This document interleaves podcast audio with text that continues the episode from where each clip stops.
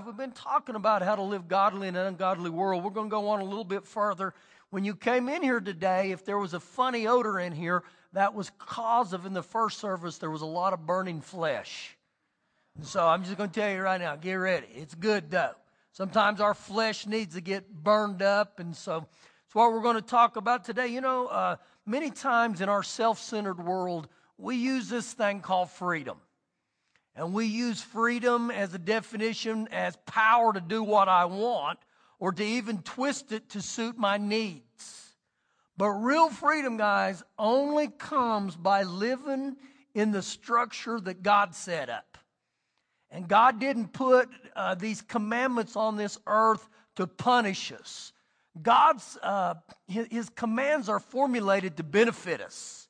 And anytime I live by the Word of God and what He's asking, there's always freedom, there's always a blessing. Now go to Proverbs 25 and let's begin today in verse number 26. Proverbs 25, 26. A righteous man who falters before the wicked. That is one who, who's basically good, but he's become contaminated because he's indecisive when trials come against him. Now, that can happen to every one of us. And so he tells us a righteous man who falters before the wicked. The message says a good person who gives into a bad person. The Amplified says a righteous man who gives ways to the wicked. And so when we, we give in as the righteous, the things or the principles of the kingdom of God are shaken. There's people that will look and they'll see what we've done and they'll falter. Keep reading with me and he is like a murky spring and a polluted well or a ruined well. Now, when you read that right there, I ask you this question this morning How muddy is your spring? How polluted is your well? And think about this just for a little bit here. Would you allow your children to drink from a polluted well? No, we wouldn't. But many times in our life, we've viewed the things of God as, as punishment and as holding us back. And I want to set this on the inside of us, every one of us today, that the, the kingdom of God was, was a benefit for us to, to live by it, and it'll, it'll cause blessings to happen when I live this way. So just as Father God wouldn't allow us to, we should. Now, I want to ask you a question. How polluted is your water today? Have you allowed some things to come into your life that maybe you shouldn't have? Go with me the book of Psalm, the 36th one, and we're going to keep drink, uh, reading from there. Psalm 36.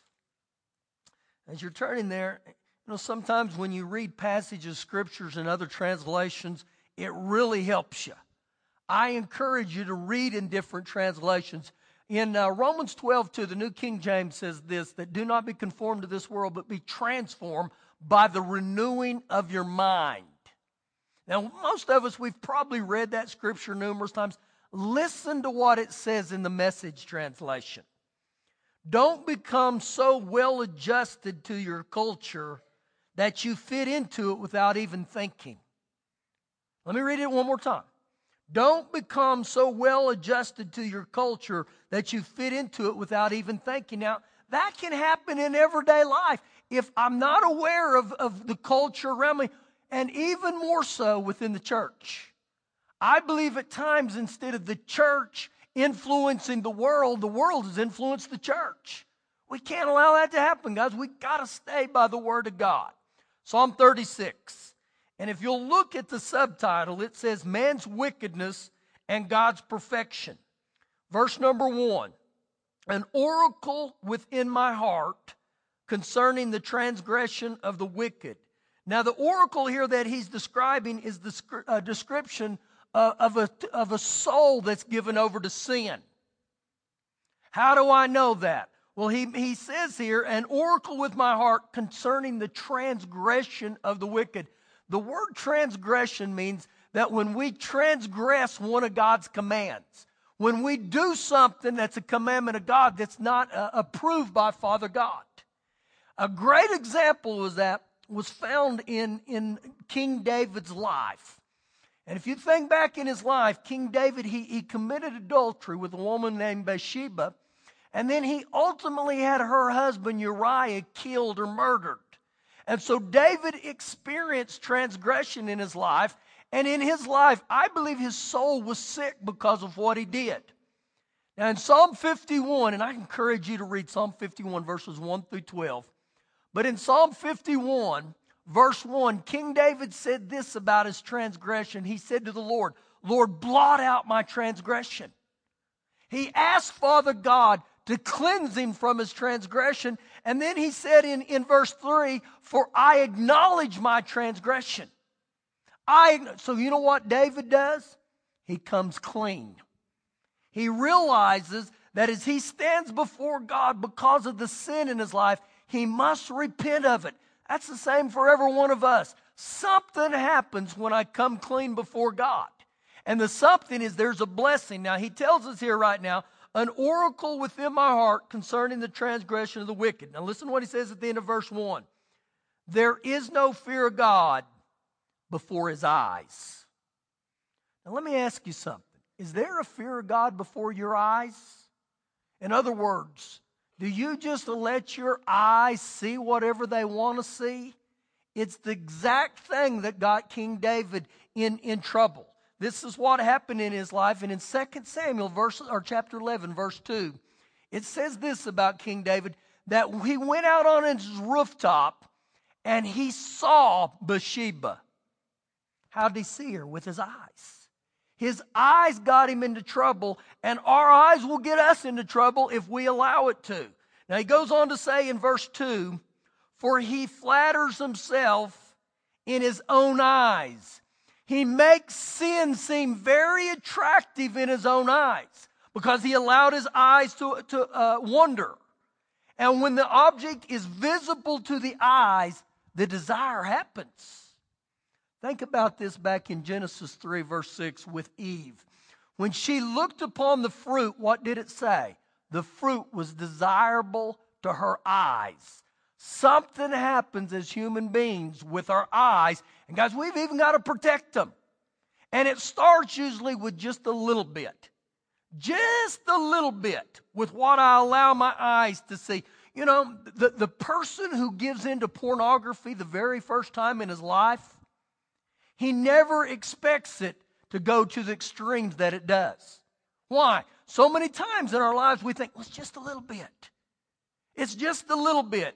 And, and any man in here, I don't care what your age is, if you've ever given into pornography, usually where did it take place? In your teenage years, when you were young. Each one of us are going to have to guard our heart. Now keep reading with me what he says here. For he flatters himself in his own eyes when he finds out his iniquity and when he hates. And so with our own eyes, we, we flatter ourselves to the point that we don't hate sin. We think, you know what, it's okay. I can do these things and it's not going to bother me. Wrong, it will bother you. Keep reading. Verse number three. The words of his mouth are wickedness and deceit. So the next thing he gets to, guys, is our mouth. And he said there's a wickedness that comes out of our mouth, but also a deceit. You know what deceit is? It's self deception. How many of us in here deal with self deception? How many of you know somebody that deals with self deception? Probably every one of us. So, you know what? We have a statistical problem here. None of us deal with self deception, but we know people that deal with self deception. Actually, what happens, it's very tough to be objective about yourself. Most of the time, when we look in the mirror, we don't want to be objective about ourselves. Actually, human beings are, are objective about two different people number one, themselves, and number two, their children. Most of us don't want to be objective even about our children.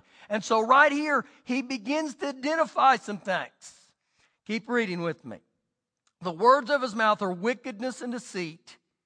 He has ceased to be wise and to do good. Now, right there, he gives me some ideas on what I got to do. Number one, he says to be and to do. You know, I can, I can talk about being a Christian all day long. We can come in here and speak in Christianese and know all the right things to say and how, how, how to act in front of each other. But I got to look what he says here. I got to be and to do. In other words, the proof of the pudding's always in the eating. And look what he says in verse number four. He devises wickedness on his bed, and he sets himself in a way that is not good. Now, what he's talking about here, that he devises stuff on his bed, in our bed, a lot of times, every one of us in this room, we dream, we ponder, we meditate, we begin to think of things.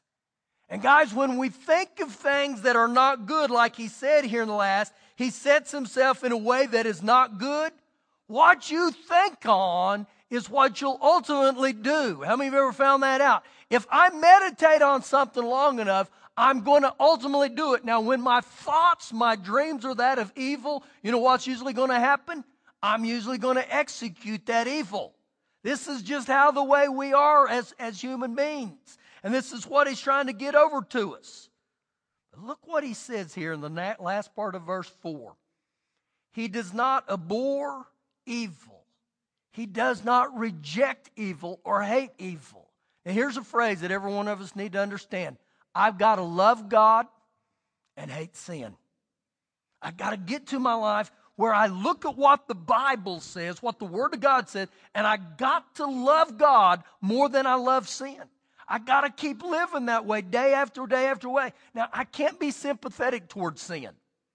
I can't be apologetic towards sin. I cannot justify my sin either. And if you'll notice right here in verses 1, 2, 3, and 4, he goes from the heart to the eyes to the mouth and to the mind. This is how sin will try to affect every one of us in one of those forms. And so each one of us, guys, I got to make myself aware of it. And so as a, as a human being, a lot of times we'll go to the doctor maybe once a year for a physical, a checkup. Well, you know what I believe we need to do? We need to have an internal examination. We need to have an examination of physical of my soul and my spirit and go back and look and say, okay, is there things in my life that are causing me to, to be dominated by sin? And most of the time with sin, me and you open the door to it. Every one of us in here normally open the door to the sin that tries to come after us. Now go back with me into the New Testament to 1 Corinthians chapter 5. 1 Corinthians chapter 5. This is going to help us today. Every one of us in this room. 1 Corinthians chapter 5 is where we're going. All right. Just to help us to be godly in an ungodly world. As once you get to 1 Corinthians 5, if you'll look at the subtitle above verse 1, it says, Immorality defiles the church. You know what the church is? It's people, me and you. So he's warning us here that if I'm not careful, immorality will defile us. And he lists all these things here in verse 1 through 5, and you can read that on your own. But I want you to stop here and, and, and look at verse number 6 it says, Your glorying or your boasting is not good. Do you not know that a little leaven, or just a little leaven, it leavens the whole lump? Now, the word leaven there is an illustration of the, the corrupting power of evil. And he gives me a little insight right here. He says, just a little bit. Just a little bit. Just a little bit. And what does a little bit do? It spreads over the entire body. A little bit can influence how much? He said the entire or the whole lump here. Now we got to understand this, guys, as believers, because many times in our society we have the mindset that the majority is always right. Listen, the majority isn't always right.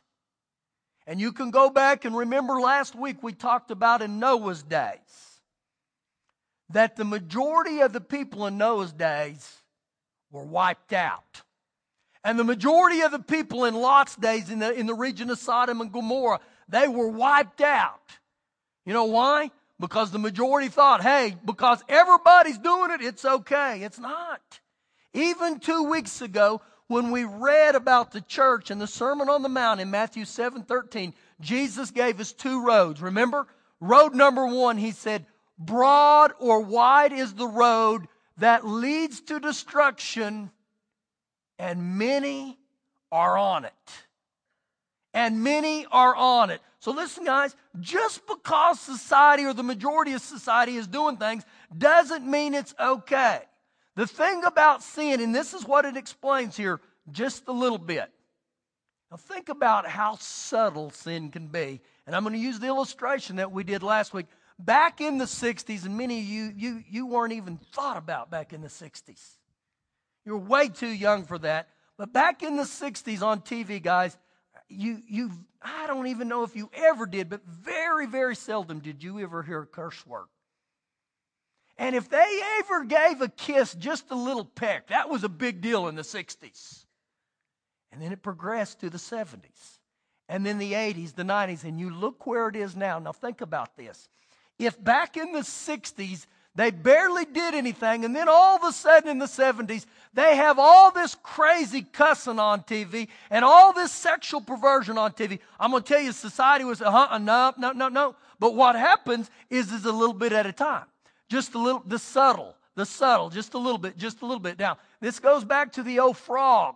How do you kill a frog? You put him in, in lukewarm water. And you just gradually start turning it up. And he gets really comfortable before ultimately it kills him. This is what this is talking about now. In saying all this, think about this. What in your life do you give over to just a little bit? Pastor, what's wrong with a little sin? Eh, just this every now and then. It's okay. Just a little bit. Now, in my life, guys, I don't go to the movie very often, and there's reasons for that. I, I, man, when I see stuff with my eyes, and even when I hear things, it affects me. So when I go to a movie, I really want to see something that's funny. You know, life is is uh, stressful enough, so I think I just want to laugh. So, oh, it's been a little while back, but I asked some guys. I said, "Man, I need to see something funny." And these guys, they recommended a movie. They said it was awesome.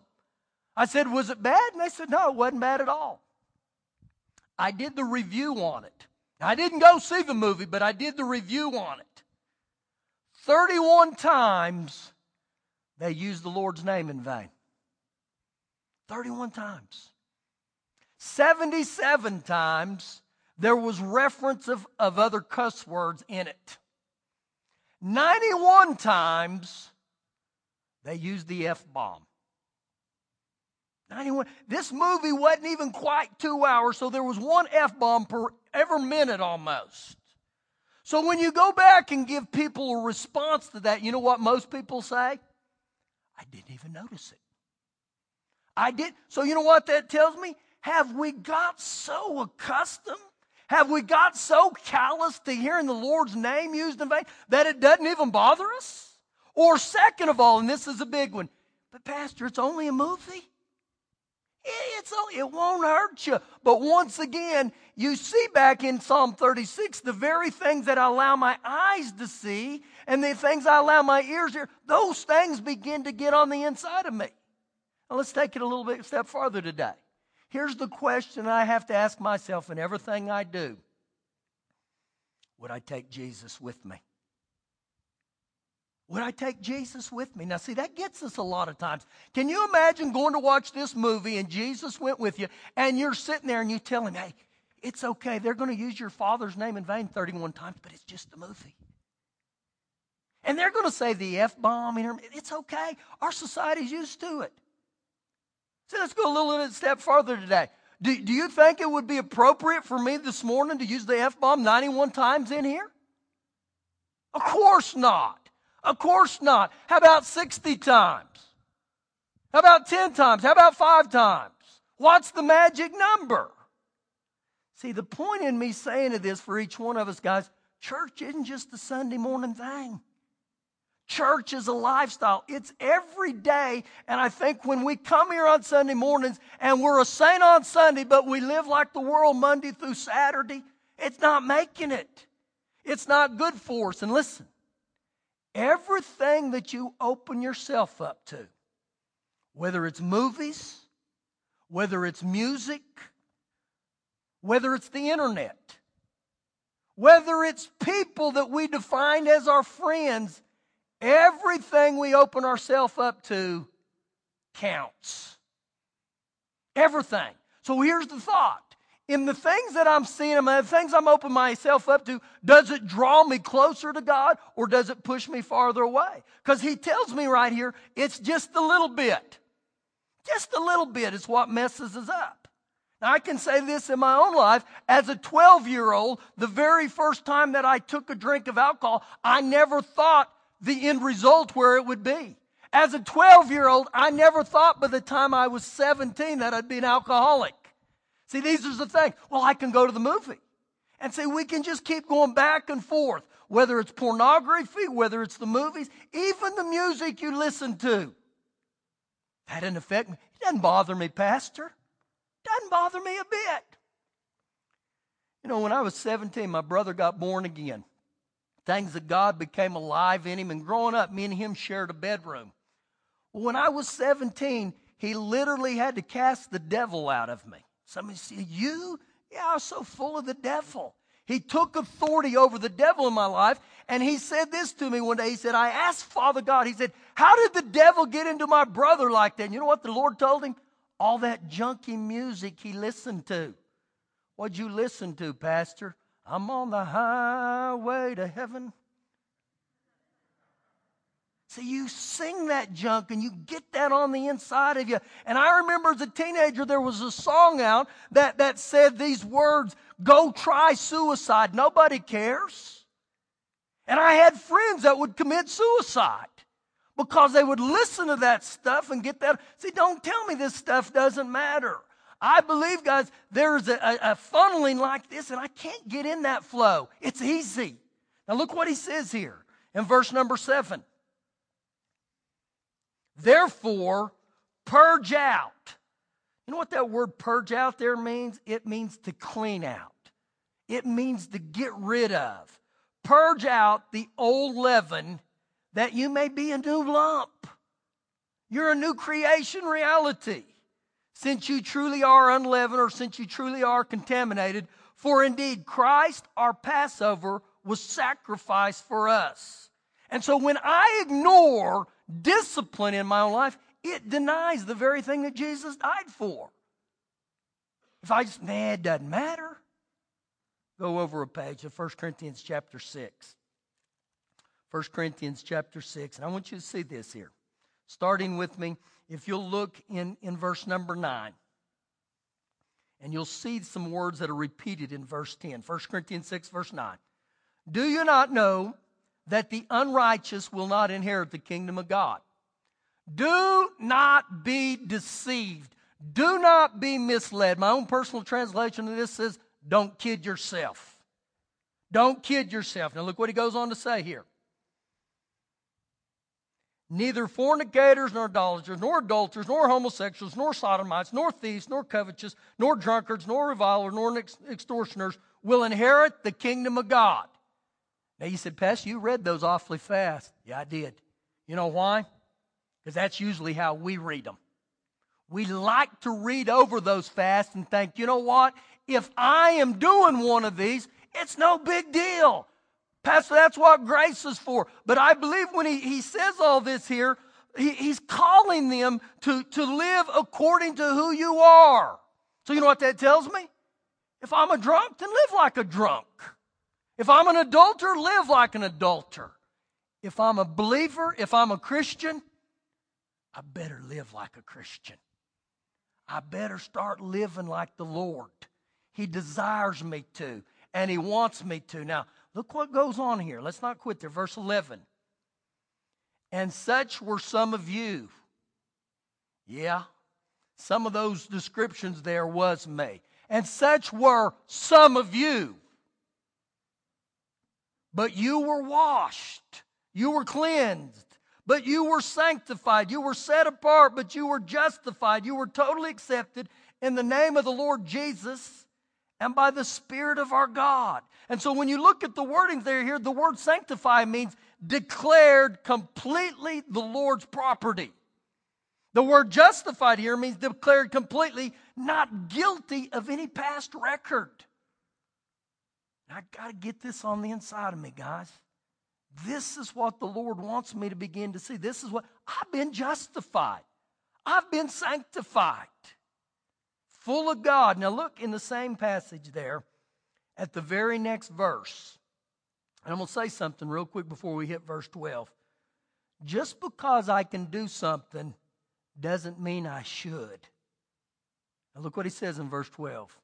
All things are lawful or permissible or allowable for me, but all things are not helpful, expedient, profitable, advantageous, beneficiary for me. So he tells me right here maybe good, maybe bad. All things are lawful for me, but I will not be brought under the power of any. I will not be brought under the power of anything. So once again, it falls back to all this stuff he's saying because if I give myself over to anything, I become a slave of that thing. That begins to dominate me. And once again, a lot of people say, well, it's just a little bit. It's just a little bit. But where does it ultimately lead to? Look in that same chapter, verse 19. Or do you not know that your body is the temple of the Holy Spirit, who is in you, whom you have from God, and you are not your own? When you give your heart to Jesus, guys, you don't belong to you no more.